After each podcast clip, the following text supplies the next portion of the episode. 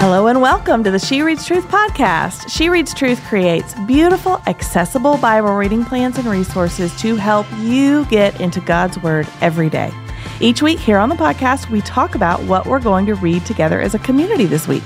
I'm your host, Amanda Bible Williams. And I'm your other host, Raechel Myers. This is week two of our Leviticus series. We are learning so much. So much. Turns out Leviticus is a pretty important book of the Bible. It's a definite can't miss. I'll tell you what it's not, Raechel. It's not boring. Oh my word. Which I'll be honest is what I once upon a time that's what Amanda thought. I think you probably weren't no alone. more. No more. So we have a guest this week. Her name is Phylicia Masonheimer, but you may know her on Instagram as Every Woman a Theologian. Phylicia is a best-selling author. She's a Bible teacher, host of the Verity podcast. She is incredible and she is passionate about teaching Christians how to know what they believe, why they believe it, and how to share their faith authentically. This conversation with Phylicia about one of her favorite books of the Bible. She is a girl that loves Leviticus, and she's turning us into girls that love Leviticus. This is awesome. It was an awesome conversation. Y'all, let's get right to it. Okay, Phylicia, it really described to you how excited I am to have you here today because it's connected with how I learned about you in the first place. Would you like to hear that story? It's very short. I would love to hear it. Some women in our office, young ladies who work on our editorial team, they are just such brilliant women and they are constantly introducing me, like pointing out to me other women mm-hmm. in the faith space who are Bible readers, Bible teachers. And so the first time, I believe that it was Agosa on our team, and she said, Have you ever seen Phylicia Masonheimer? And she showed me your Instagram account, and the thing she showed me was your reel on Leviticus. Ah. And I was like, oh, I like this lady. I like this girl. like, we're going to be friends. And that's been a while. We'll since, link to it because I feel like yeah, we have mentioned it, we'll link we to it link in to the it. show notes. But it's so funny because that was months ago. And mm-hmm. then when we were planning this podcast series, they resurfaced your name and I was like, yes, of course. Mm-hmm. And anyway, and then it turns out you're studying Leviticus independently right now. I am. I loved that you reached out about this because it's on my mind. I'm working on it right now. And between you and me, it is one of my favorite books in the whole Bible, which, you know, everybody says they think I'm crazy. Yes. No, but not. when I heard you were doing this study with your audience, I was like, yes, because it's so exciting and relevant. It's such mm-hmm. a good mm-hmm. book. This makes me uh-huh. so happy. I feel like we're coming to your side because when we recorded last week, we were like, okay, like what would be our number one book of the Bible to podcast? Nobody said Leviticus. um, there were four of us on yeah. that call. And I was like, no, we would have picked something else. But even by the end of last week's episode, we were yeah. like, I don't know, like this is really fascinating. Okay, so just talk to us for a minute. Like, yeah. You said it's like one of your favorite books of the Bible. Like, give us the sell on Leviticus. Like many people, Leviticus has not always been my favorite book. I found it very annoying and long and dry and confusing. Mm-hmm. And then my husband and I were very briefly for a couple of years in a messianic Bible study. So this would be people who are Jewish but are Christian. And so we got to hear their perspective on Leviticus and their okay. perspective on how the sacrificial system both pointed to Jesus and was fulfilled by Jesus, and just this rich rabbinic history behind Leviticus. And it just opened my eyes to how the entire Bible is full of this, especially books like Hebrews, of course, but mm-hmm. the entire Bible has themes from Leviticus. And then just the division of how the first half of Leviticus has more to do between humans and God, their vertical relationship, and the 2nd mm-hmm. half is more a horizontal relationship, man to man, and how the laws reflect those differences. And that was just new to me. I have a religion degree, I studied the Bible professionally, if you will. And I didn't know this stuff. And I was like, I was still struggling to read through it in a Bible in a year plan. yeah. Yes. But That's it just real. Opened, yeah. it really opened my eyes to it. And then when I was reading these other books of the Bible, it would just send me back to Leviticus mm-hmm. over and over. Okay, I love that. And we are, as we get into this week making our way to the middle of that chiastic structure that Mm-hmm. Wendell told us about and that is in the front matter of this book. We're getting to do that zero in, that Mm-hmm. folding in into, I think it's chapters 16 and 17, and then we'll get to come Yeah. Mm-hmm. out, like you said, the way that it folds up relationally. This is such a fun week to talk about with you because we get some of both, some of the vertical and some of the horizontal with the Day of Atonement right there in the middle. Exactly. You you won Amanda the prize. just double fist pumped the air, just to be clear. you know. Mm-hmm. Okay. I'm excited. I'm excited. yeah. Okay. So we are, if you have a study book, and I'm just going to say it again because I truly believe what I'm telling you. If you do not have this study book, this is one of those books of the Bible where I think you want this on your shelf. Yeah. Because it is so helpful. Mm-hmm. The information that is included in the front, like Raechel just alluded to, the front matter of the book.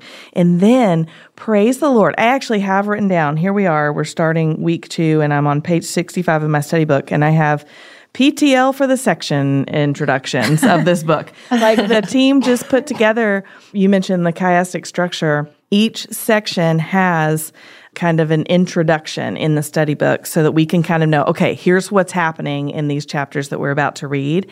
And I found them as a reader and a student of the Bible to be very helpful. Yeah, agree. And so, yes, here we are. We're actually going to have our feet in three different sections in this one week that we're talking about with you, Phylicia. So there's a lot to cover. And we use the word cover very mm-hmm. loosely. Mm-hmm. We won't cover everything, mm-hmm. but we are going to point some things out and get really excited and ask some questions that we may or may not have the answers to. So before we turn the page, something that I know about you, Phylicia, right? At least I think about you, is that you care a lot about educating readers of scripture and how to read scripture, how to read the Old mm-hmm. Testament, how to read the book of Leviticus. What can you tell us about that, either about the Old Testament or Leviticus specifically? Oh, I love that question. Well, I think the first thing we have to remember, and that you have probably talked about multiple times on the podcast, is we have to read the Old Testament understanding that this was written in a time different from ours and to a people very different from us.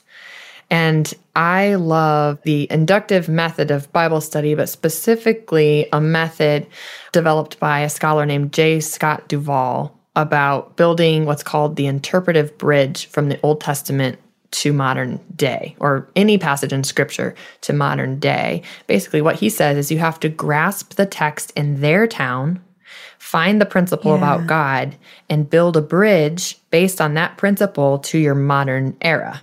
So you have to understand what the context was, who was being talked to, what the impact of this passage was on their culture, mm-hmm. how they right. would have received it.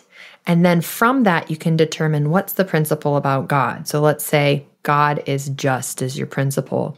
How does that then translate to our modern era? And too often we go to the Old Testament and we just want to find some moral value to, you know, memorize and walk out that day. But mm-hmm. that's not how it's meant to be studied. It's meant to be studied, first of all, to learn about God, not just about us. It's not meant to be a list of moral, you know, teachings like an Aesop's fables kind of thing. So when we come to it, we've got to keep in mind this is a different culture. So let's take the time to figure out what's the principle about God here? What am I learning here? And be okay with the fact that you might not get it right away. Yeah. Because, you know, if you're reading the Iliad or the Odyssey, you expect to be a little confused, right? Mm-hmm. Most students are like, this was written 2,000 years ago. I'm super Yes. confused. This is hard to understand. But then when we read the Bible, it's like we expect it to not be hard. And it was mm-hmm. written, what? Two to four thousand years ago. So Right. it's like, Right. you know, this is tough stuff, and that's okay. It's okay for that to be hard and to take the time to wrestle with it. Yeah. Oh, okay. I. I love this and even like you know you just said when you began Phylicia that you know this is something that we talk with our listeners about often but I love hearing this from every voice that will talk about it. Mm-hmm. And I think that even just like the way that you articulated it feels fresh and different. And I love the reference to Dr. Duvall. Like, yes, I love building that bridge and asking, you know, if this is first for them then and then for us now, That's very important in any time we approach any part of scripture. Yeah. Mm-hmm. Yeah. Maybe this is neither here nor there, but it continues to be fascinating to me. So, in our office here at She Reads Truth, the kitchen is on the opposite side of the building from the podcast studio, which Very is probably important place, the probably kitchen. best because noise and no noise Yeah. for all of those reasons. But it means that really before about every time we record, we take a walk to the kitchen and then we walk back from the kitchen. Mm-hmm. And on our walk back from the kitchen just now before we hit record, I was like saying to you, Amanda, like, I'm still blown away by what we learned in last week's episode. That, like, Mm-hmm. the book of Leviticus and really part of Exodus and part of Numbers all takes place over just like the course of about one year, still Right. sort of in the encampment at Mount Sinai. Yeah. And so, like, still thinking about those things, even like Phylicia, as we think about, you know, like this story, this setting begins with the golden calf. And then, you know, God giving the covenant, the law, and now giving the instructions for the tabernacle, and then them building it, and then this Levitical sacrificial system. It's all in the course of about a year. Mm-hmm. But it just feels, it makes it feel more imminent than like if it was like, and this all happened across 200 years or something like Right. that. Like they're taking care of business here. Yeah. The Lord is Yeah. like, grab a pen, Moses. I got some stuff to say. here's why sin is dead serious and Yeah. I still want to be near you and this is how we're going to make that possible. This is how I am going to make that possible. Here's how to do that. I love that. Yeah. He's setting the expectation very clearly for what it means to be the covenant people of God. You know, I almost kind of think of it like a premarital counseling situation, you know? Like if a Yeah. Covenant is this binding agreement between God and his people, which in scripture is often equated to a marriage covenant. That's the analogy that he uses. Then you have him setting out like these are the expectations. This is what you're signing up for. This is when you enter into this covenant. This is what is required of you. And if you do this, you get to be a light to the nations. Like I think that's one thing we forget with Leviticus is that, you know, we can tend to think God's so nitpicky, but recognizing that this was a means of experiencing God's grace in that age Yeah. and that they were living as the literal light to the world Yes. That's right. at that Yeah. time. You know, Yeah. they were the light to the nations around them and anyone could join, right? It wasn't Yeah. like Israel's so much better. It's like, no, anyone who wants to follow God can come and live in this encampment and follow these laws and be in the presence of God. But Israel had to live a certain way to mm-hmm. represent God on earth. right. And that's Yes. what all of these laws are about. This is exactly the key verse for this study. It comes from Leviticus chapter 20, verse 26. And it says, You are to be holy to me because I, the Lord, am holy. I have set you apart from the nations to be mine. Yeah. Just like mm. summarizes that whole book Yeah. of Leviticus, doesn't it? Yep. Set apart. Mm-hmm. Different. Yes. Noticeably different. Right. And not like better than, right. set apart for a specific use or consecrated for Mm-hmm. that use to invite other people in to Mm-hmm. experience God. Like a moth to a flame. Like just be that light that is attractive to the world. Yeah. Yeah. Yeah. Man, that's, I mean, even just that'll preach, won't it? Just Yes. that. Because that's not just for them then, is it? Yeah. Right. Yeah. The, How are we being attractive to the world? How are we making Yeah. being the people of God something that is to be desired? Yeah. Mm-hmm. Mm-hmm. Yeah. The section that we're walking into, so if you're following the like chiastic structure, we're kind of in the third section or section C, ABC, and we're walking into these chapters that are a collection of laws about purification and cleanness. Last week we had on Devaney and Wendell Cole. And Devaney is a scientist, Phylicia, who like specializes in I'm not going to get this exactly diseases, right, but ex- hematology. basically like Yes. things like this. Yeah. and so we got to talk a little bit about that with her and just to kind of prepare to see going into these passages how this law is good and Mm-hmm. makes scientific sense, you know, when we get to those parts about cleanness and skin diseases and that kind of thing. But there's also this here in chapter 11 where it's just God I feel like graciously giving instructions to say, okay, here's what's clean, Here's what's unclean. Here's what you can eat. Here's what you can't eat. Here, you know, here are some rules so that you can be my people and be in my presence. And one of the things I remember, Phylicia, about your Leviticus video, I think it was one of the things that you wrote on the whiteboard. I like it when you write on the whiteboard.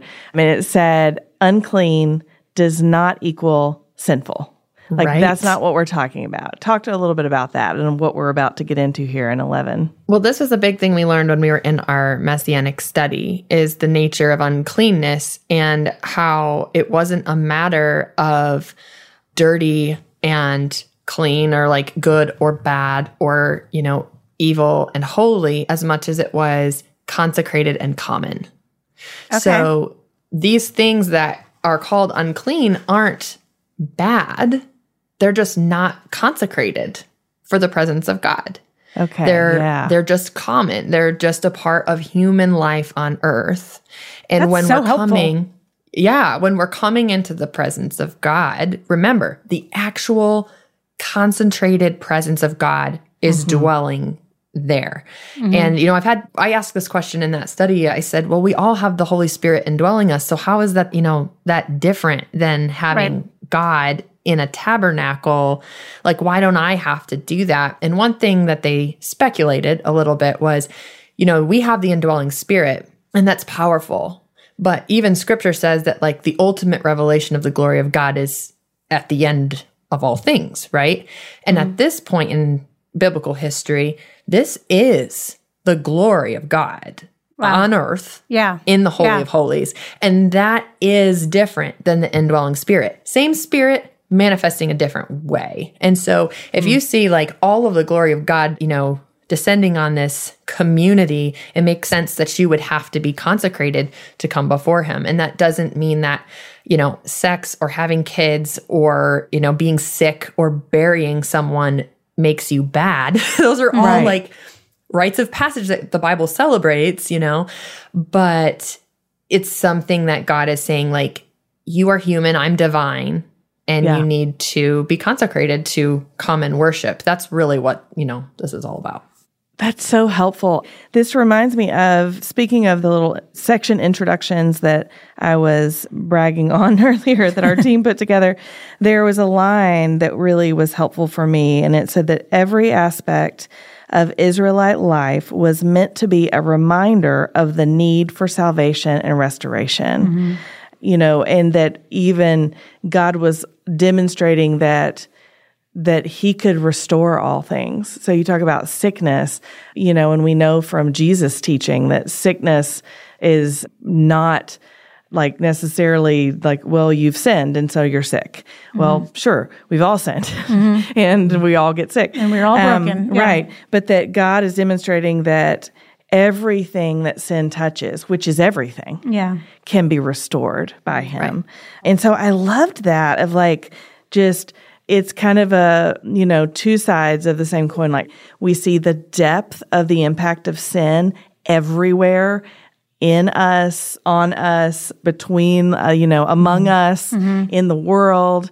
But we also see his full ability to restore Yeah. all things and to restore us so that we can be in his presence because that's ultimately that will be our ultimate end mm-hmm. our forever Amen. will be in his presence so you all are going to get to read about so many animals this week you're going to have a great time i underlined words like katie did Yeah, The bug you have a Katie little did. I was next to like, Katie did. That's katie cute. did Yeah. i mean So my knew? question is like this Leviticus 11, this clean and unclean animals. If I am a practicing Jewish person today, am I still observing these rules? It really depends on the messianic Jew that you're talking to. I know Yes. some Jewish individuals who become believers and they say, "Nope, I'm free from these practices." But I know many others who do still practice the law to the degree they can. Now, obviously, they they're not sacrificing because there's no temple, Right. but Yeah. they are practicing kosher law. They're practicing and observing the festivals. They're observing these things, but they're observing them with an eye to the fulfillment through the Messiah. So it does depend on who you're talking to, but um, and then a non-messianic Jew would be observing this still pretty closely without the Right. sacrifices. Well, depending on how devout they are. You Okay. know, a non messianic Jew, it would depend on if they're observant or not. Yeah, There's yeah. different Okay. sects of Jewish Okay. observance and culture. Yeah, yeah. I appreciate in Leviticus when, you know, there's so much detail, right? And you're just kind of combing through it and you're like, wow, there's lots of lists and lots of really specific instructions. And so here at the end of chapter 11 in our Monday reading, I like it when there's a, then there's a summary. It's like mm-hmm. here's all the things that I just said, and so we get one of those here in eleven forty six. This is the law, all the things that have come before. This is the law concerning animals, birds, all living creatures that move in the water, and all creatures that swarm on the ground, in order to distinguish between the unclean and the clean, between the animals that may be eaten and those that may not be eaten. So it just feels like, you know what I kept thinking of, Raechel? We talk about this sometimes in like, in the context of our office culture and in working with our team and and you know working with teammates that sometimes we'll say clarity is kindness I knew that's where you were heading because I agree. Yes. and it, that just came to mind so many times here where I'm just like, it just feels so kind of the Lord Mm-hmm. to just be like, I am going to spell it out. Mm-hmm. Here's what you can do and what you can't do. Yeah. and then we get into just so many guys, just get ready. You're going to read about bodies Yeah. and functions of bodies Yeah. and sicknesses and all of the things. What were you going to say? Well, I just was having a thought, and I don't know. This may go somewhere, and this may go nowhere. Get Oh, good. excited! Yeah, That's my favorite You introduction. mentioned last week, Amanda, that there was a surprising and delightful amount of God's words in the book of Leviticus. Like there, He is speaking. There's so many direct quotes. So I mean, then the what I Lord mean. spoke to Moses, and Yes. and the Lord spoke to Moses. Like so much of this, and I just I don't know. Then my brain started going to: Is this the book of the Bible that has the most direct quotes from God? And I can't ask you that because you don't know. I don't You know. weren't prepared you for that think question. about like the prophets and I like know. Isaiah. and all of like, it is God's it's a lot. It's not a dumb question, but it is. It's a bigger question. Somebody out there with a calculator can figure that out for us. I'd be curious to know that too, because is a mm-hmm. lot of his words for sure, mm-hmm. which So makes you, quotes. you know, understand that this is God's. It's hard to remember because it seems so foreign and distant from us, but this is God's affection Yes. Yes. on display. Yep. Because he's giving all of this so they can live in community with him, so they can live in his presence. Well, and even wh- dwell with him. whether it's the most words from God in this book of the Bible or or not. And again, I want to reiterate that the Bible is God's word and that Jesus is the original translation. But you understand the word the terms which I'm speaking even if it's like really high up there. What a miss to miss out on the book of mm-hmm. Leviticus. Like if mm-hmm. this is of the 66 books like God is speaking, God is speaking, God is speaking. We should be like like you're saying, Phylicia, like this book is a treasure because it's God speaking. Right.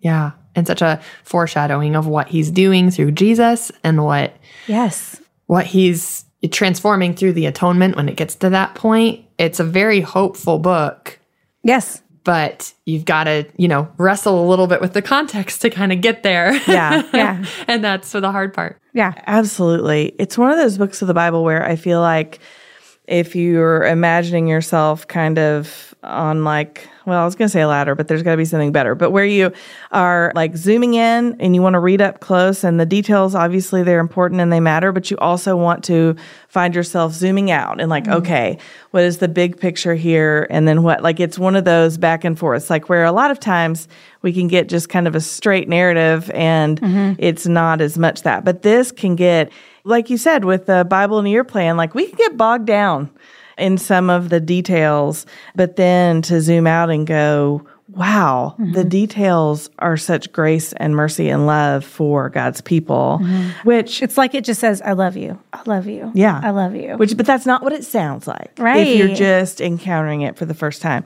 But the skin disease section, so there's like purification after childbirth. There's a lot to say about skin diseases and what happens if someone has something on their body. There's this really interesting like the role of the priest it's so specific and also so broad it's like okay the priest is is acting it like the way you think that a priest would and making sacrifices on behalf of the people. He's also a little, there's a bit of a physician like mm-hmm. happening here where, you know, the priest is inspecting skin and looking for the colors of the hair coming out of the skin right, and the yeah. colors of the skin itself and the depth of the wound. And it reminded me, of course, of the great physician. Yeah. but it's like, but right. truly, God created our bodies. Mm-hmm. And that's right. what Devaney was saying last week. She was like, I mean, he would know yeah. how to right. care for his people. So these passages, they come close to home for me because I have a pregnancy induced autoimmune disease. So in the passages that they'll be studying this week, mm-hmm. yeah. it talks about skin diseases and it also talks about you know, discharges and like mm-hmm. bleeding yeah. and purification when after a woman is bleeding, purification yes. for skin diseases. So the disease that I have is induced by pregnancy, but because it's hormonally related, every single cycle it comes back. So every mm. single month. And most of the people listening are women. So I'm yeah, just yeah. we're good. Yeah. Be detailed. Mm-hmm. But essentially, because of the hormonal issues that I've had after pregnancy, I may bleed anywhere from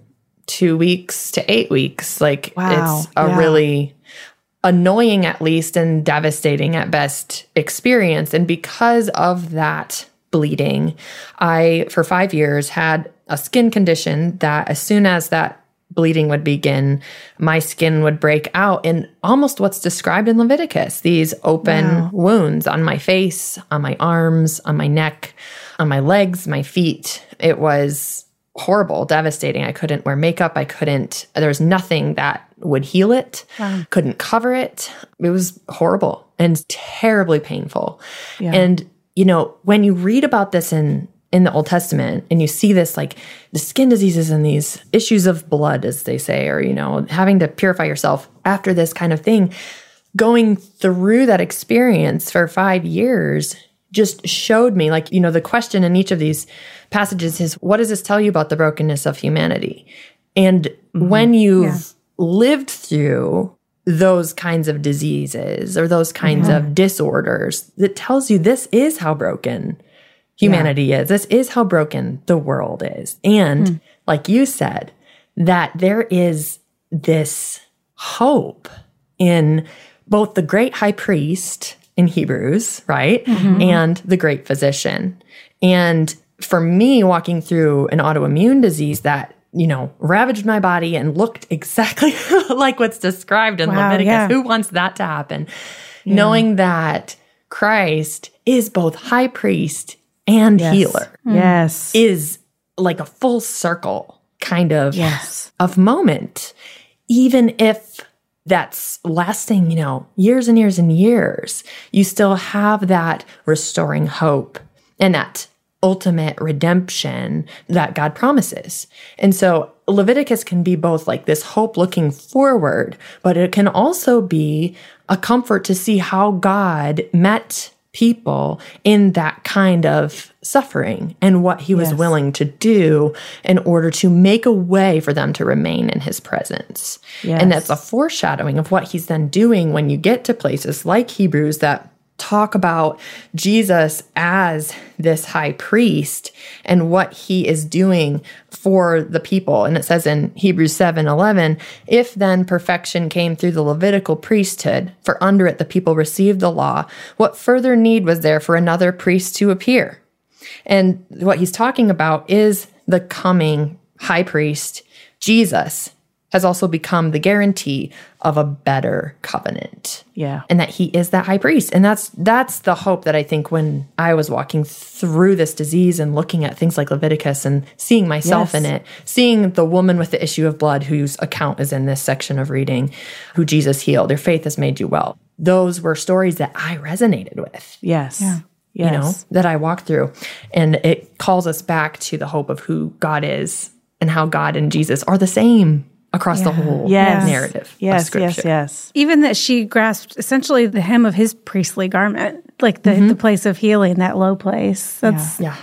Wow, that's really beautiful. Phylicia, thank you for sharing that with yeah. us. That's that was a vulnerable share and it means a lot because wow, that was just really beautiful. Thank you. And I love like what you said, Phylicia, about that, okay, this is, you know, at the beginning of our conversation, we're saying like, this is a book about God and like, what are we learning about God? And these laws, like the ones that you're talking about, the goal of these is to restore fellowship within the community, like right. to restore that individual back to the community and to restore them back to God's presence, for them to be able to be in God's presence confidently, knowing that they're purified and clean.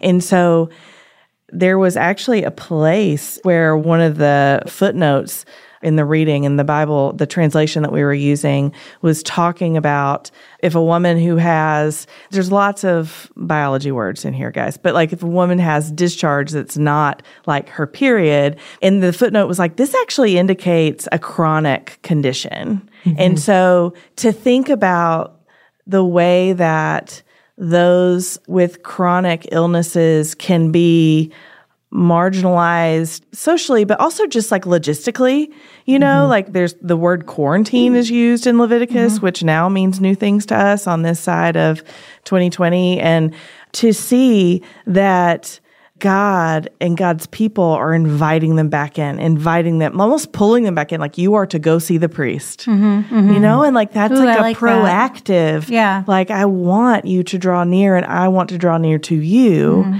as the Lord your God, mm-hmm. and so it really I felt like on like subsequent reading, I was like, oh, I see the hope in here. Mm-hmm. And I mm-hmm. didn't see it. I didn't see it at first. At first, I felt like, oh, because this makes me uncomfortable, I assume this is negative. Yeah. That's not the case right. at all. Right. I love thinking about that. The illnesses are the things that actually draw them back into the priest. Yes. Yeah. Where it's not like because you're sick, you must make a sacrifice. Like, be sorry for this, but yeah. like, no, come to see the priest. Wow.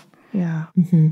It's the difference of seeing the sacrifices as this duty that had to be fulfilled and instead seeing the sacrifices as a means of experiencing God's grace. God mm-hmm. was handing them the mm-hmm. means mm-hmm. of experiencing his grace. And the yeah. reason that it had to be a sacrifice is because he is perfectly holy. Mm-hmm. And he is redeeming the brokenness of the world. This is God saying, I'm going to literally give you a step by step, play by play way to live in basically a return to Eden, as Jay Sklar says. Mm-hmm. He says it was God's return to Eden as best he could create it. I mean, God can create whatever he wants, but operating within the freedom of humanity to sin, right? The brokenness mm-hmm. of the mm-hmm. world, he has created a law where they can return to the format of Eden mm. and hmm. that dwelling with Him if they are willing to do it. I mean, when we don't understand the holiness of God, I think we have less of an appreciation for the grace of God and what He's yeah. doing here. Yeah. I yeah. like that, that the sacrifices were a way to experience His grace. That's really, really helpful. We'll read on Tuesday from Luke 5. You had just said a minute ago, Phylicia, that like Jesus and God are the same. so I love with all of this that we're reading in Leviticus 11 in mind, this passage from Luke 5, starting in verse 12. While he was in one of the towns, a man was there who had leprosy all over him. He saw Jesus, fell face down, and begged him, Lord, if you are willing, you can make me clean. Reaching out his hand, Jesus touched him, saying, I am willing, be made clean. And immediately the leprosy left him. Then he ordered him to tell no one, but go and show yourself to the priest, he said, and offer what Moses commanded for your cleansing as a testimony to them. But after reading paragraph after paragraph of God's provision to keep the community healthy, mm-hmm. of like, mm-hmm. here's how to do that. Here's how to not spread. Like Devaney was explaining that like just the tiniest molecule can spread some of these diseases. And like, so in light of that, that Jesus, the atonement, mm-hmm. um, that he touched the untouchable. And in and, that order, touched yeah. him and then said, You're clean. Yeah. Be made clean. Yeah. Yeah. yeah. And by his word, mm-hmm. it was so. Mm-hmm. Mm, wow. So good. That's fascinating and just so encouraging. You know, yes. again, as someone who's had a chronic illness, this and then the following account of him with the woman in Matthew 9, it's yes. on page 80. It's so encouraging. That's his desire. Yeah. In his sovereignty, sometimes illness is not taken away. I mean, again, I had it for five years and I may still have it. It's just in remission. I was healed through my son's birth. But hmm. At the same time, like God's desire mm-hmm. is to heal. And if it doesn't happen on earth, it happens ultimately in his presence one day, you know, after death. And his desire redeems that brokenness in the world. That's right. Yeah. So, if the book of Leviticus is the middle of the Pentateuch and 16 and 17 in Leviticus mm-hmm. are the middle of Leviticus, and like everything is like a little arrow pointing to this section, mm-hmm. I'm so excited that we finally get to talk about atonement. Like, this is like, if it's all pointing to this thing, like, let's go. Let's talk Yeah. about atonement. And I mean, I have things to say. I have some thoughts, but I see your eyebrows going up and down real fast, Phylicia. Like, take us. Like, let's go. Let's talk about like Day of Atonement, Yom Kippur. Let's go. What do Well, you think? this is the holiest day in the Jewish calendar. Yeah. That's right. right? This is the day that I believe, if I'm not mistaken, it is the only day when the high priest can go into the Holy of Holies. Mm-hmm. And then there's all of these rules for how he's to go about it, right? Yes. Very, very important moment. And I love that in this study, so on, on page 88, you have here, after we're studying through the Day of Atonement and everything that has to happen for, you know, this these sacrifices that are being offered for the people's sin, we then see, and it's behind the curtain, right? It's behind the curtain that separates the mm-hmm. Holy of Holies from the people. And they're gathering, right. and from the priests, from everyone. In Mark 15, when Jesus dies, it says the curtain of the temple was torn in two from top to bottom. And, mm-hmm. you know, when we don't have an understanding from Leviticus of the sanctity of the Day of Atonement and the fact that Yeah. you couldn't just bop behind the curtain whenever you felt like it. This wasn't like, oh, people are going in and out of there all the time. I think we don't realize, you know, if you've never seen a diagram of the tabernacle or the temple and you don't realize that, like, there's an outer court, inner court, mm-hmm. there's the, you know, inside of it, and then there's the Holy of Holies. And only one day a year can one person enter that place. If you don't know that, the significance of the curtain being ripped in two is from top to bottom, so no man could have done it, is lost on us. Right. And this just goes This is back not a housewares issue. Right. This is not like, oh man, it's just a threadbare curtain. They should have done a better Guess job. I'll Like, return that. Yeah. This is a big deal that this is recorded here and that that happened and it was done epic in a detail. way. Yeah, very important. And again, this just shows us that these things that were in Leviticus that were taken for granted by Jesus himself and all of his mm-hmm. Jewish followers, they would have known this inside and out and upside down. We don't because we don't grow up in Torah school. We don't grow up mm-hmm. being taught Leviticus. We skip it.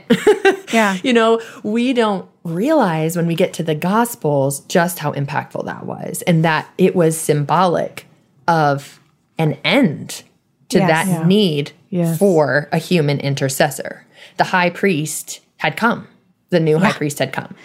And this significance would not have been lost on them. Like Right. there would have been a like, I just want to imagine the buzz around Jerusalem of like, the curtain is torn from top to mm-hmm. bottom. Like, Yeah. folks must have been talking about this. Like, I just, I'm so curious how many people saw and believe. Like, I just, the significance and that it is, again, top and I to bottom it was loud. and loud. Mm-hmm. Yes. It made a noise. Like And something that may be helpful too, I think it's in Exodus actually. I just studied Exodus, and I believe it's in Exodus is where they talk about Moses records how the curtain was made. And this is, we're not talking about like a shower curtain you pick up at Target. Like, we're not Yeah. talking about something like a thin sheet of fabric. This was like a thick woven curtain of multiple Like threads. with- tapestry. yeah, mm-hmm. tapestry Yeah. that women had worked on to create. And so this is thick and it's heavy and it's beautiful. And that is what is ripped in two as Jesus dies. Mm-hmm. And so the significance of of that is so powerful.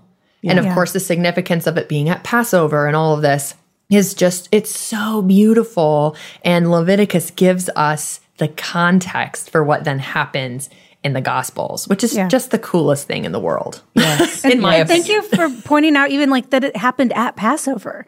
Like that is again another significance that would not have been lost on them.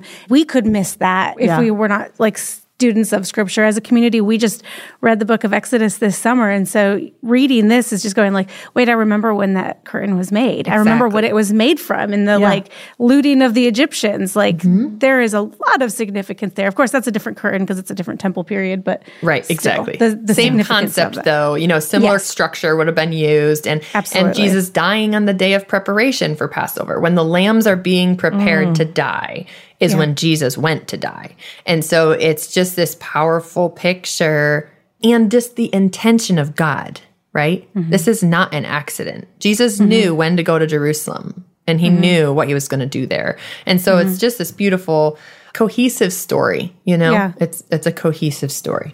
And to whom was the birth of Jesus announced? To shepherds. Like it mm-hmm. was to the shepherds that first got to hear like that the Messiah had come, the baby had been born because they were the ones that were tending the lambs. And that mm. also is significant. Yeah. Yeah.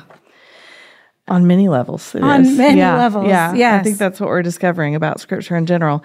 I love it. This reading day, the center of our study in the book of Leviticus, when we read chapters 16 and 17, we get to read a couple verses from Romans 3.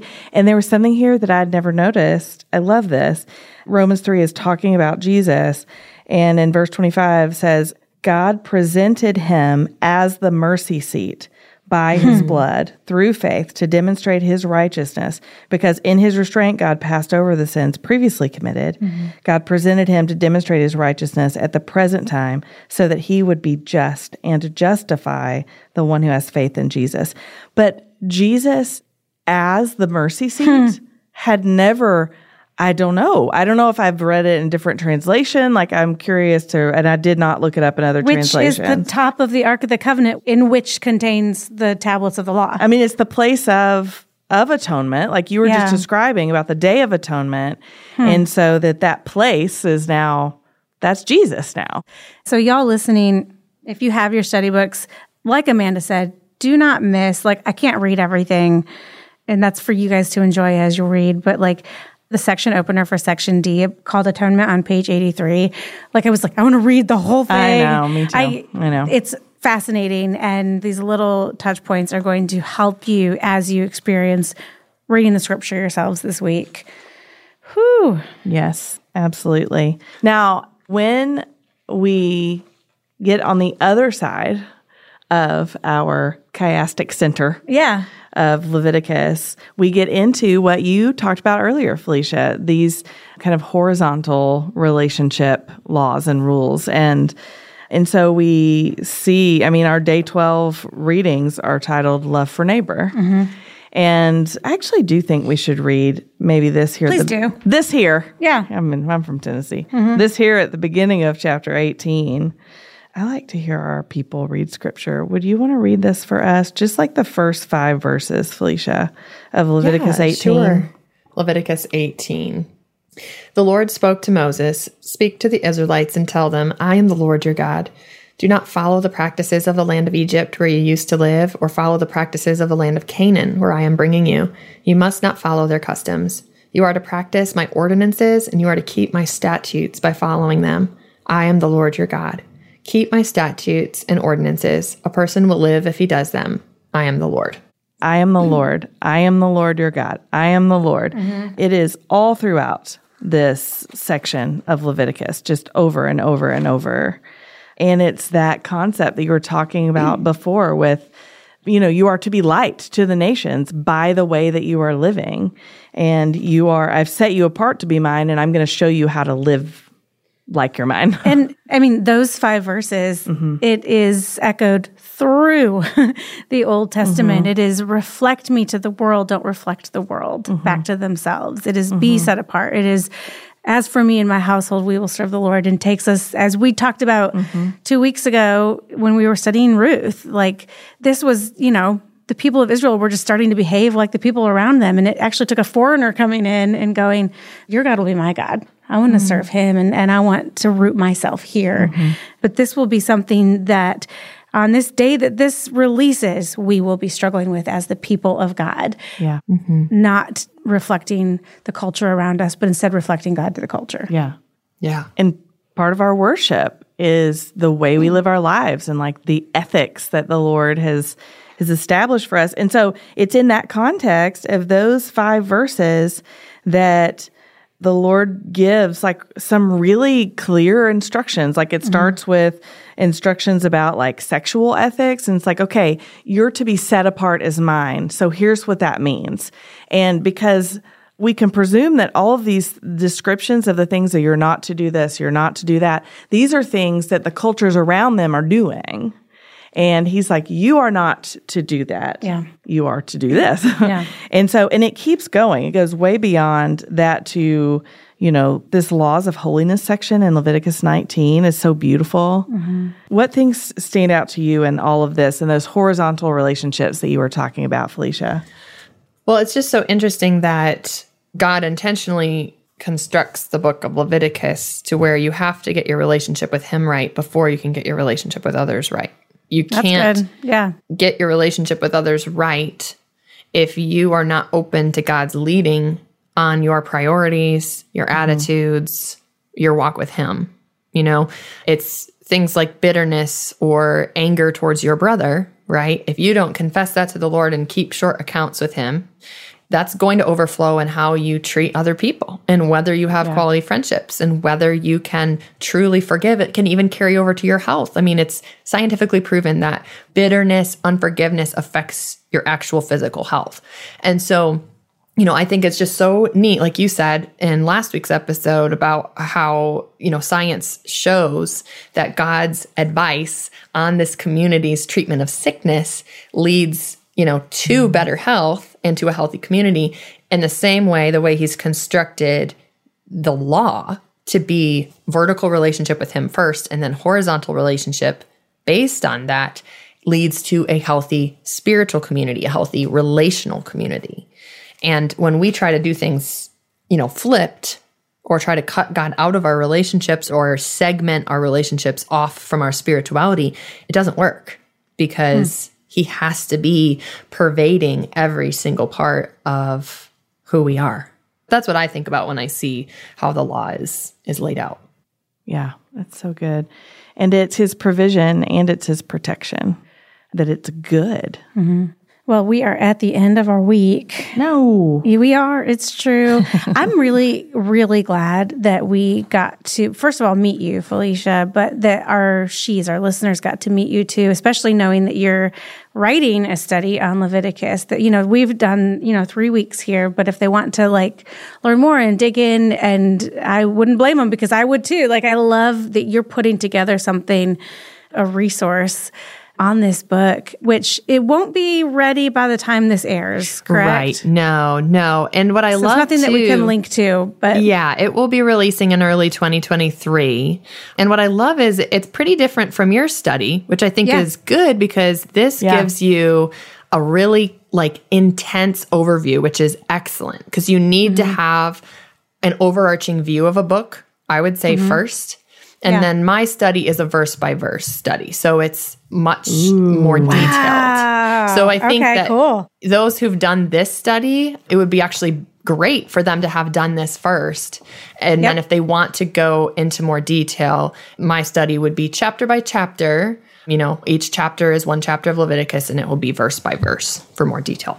I'm so glad you're doing that. That's incredible. I love that. We're So excited. good. Well, here at SRT HQ, we like to call that good, hard, worth it work, what you're doing. It is all three.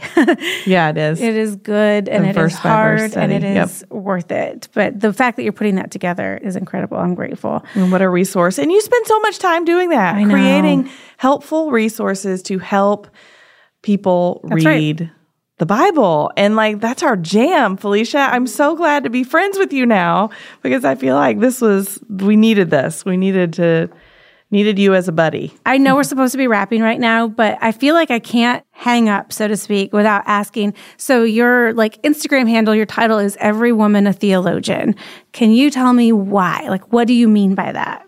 Yeah, yeah. Our shop on Instagram is Every Woman a Theologian, and that's the organization that I founded with my team. And the reason for that is because I believe that every woman is capable of knowing God for herself without it having to be secondhand information, which I know you guys also believe. You ladies Yes. are ushering people down that road to read the Bible for themselves, to own it for themselves. And um, we take it, you know, we take it kind of a little bit beyond just scripture to okay what are the concepts that we find in scripture and what do scholars and theologians call these things? They call salvation theology soteriology you know end times theology is eschatology. What does that mean? How can we understand those terms and how do we recognize our own ologies? How do we ask hmm. what do we believe? Why do we believe it? And can we communicate that graciously to other people so, most of what I do is teach people how to take what they've learned in scripture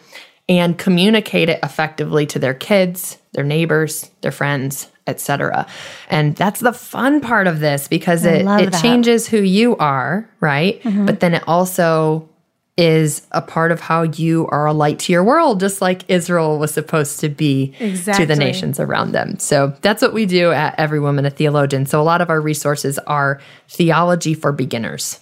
That's what we do. That's perfect. I love it. Hey, So I'm glad I asked because I love getting to hear about that, and I love that she's getting to hear that too. So we are out of time, sadly. I would be remiss to not point out as we talk about festivals and all of these things that are put in place for the sake of remembrance. Y'all also know that we just last Wednesday released a bonus podcast episode. If you haven't listened to it yet, go back and listen to that about we're launching Advent and our Advent study book and all of the things that will come at the end of November. But Advent is one of our favorite seasons in the year, just like a festival. It's a point on the church calendar where we as a set apart people do a set apart thing to remember that Jesus walked among us. Mm-hmm. And so if you've got time in your day, it's only a 30 minute episode, but Amanda and I just chat together about what is Advent and why do we observe it and what is She Reads Truth doing for Advent this year. So all of those things are in that episode. But if you haven't listened to it yet, I encourage you to seek that one out next as you're on your walk or whatever you're doing. But we will be back next week for the third and final week of our Leviticus series. And then um, Rachel Jones is going to be here next Rachel week. Jones will be with us. But you guys know, if you listened to the last couple episodes, we've told you that what comes after Leviticus in the She Reads Truth community, we open the book of Hebrews. And we are pumped Mm-hmm. to read Hebrews in light of having just read Leviticus.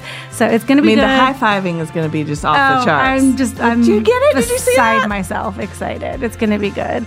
Okay, Phylicia, thank you again for joining us. Man, you are a joy. Thank you for having me. Come back, friends, next week for Rachel Jones and week three. But until next week, Phylicia, what do we tell our friends? Keep opening your Bibles.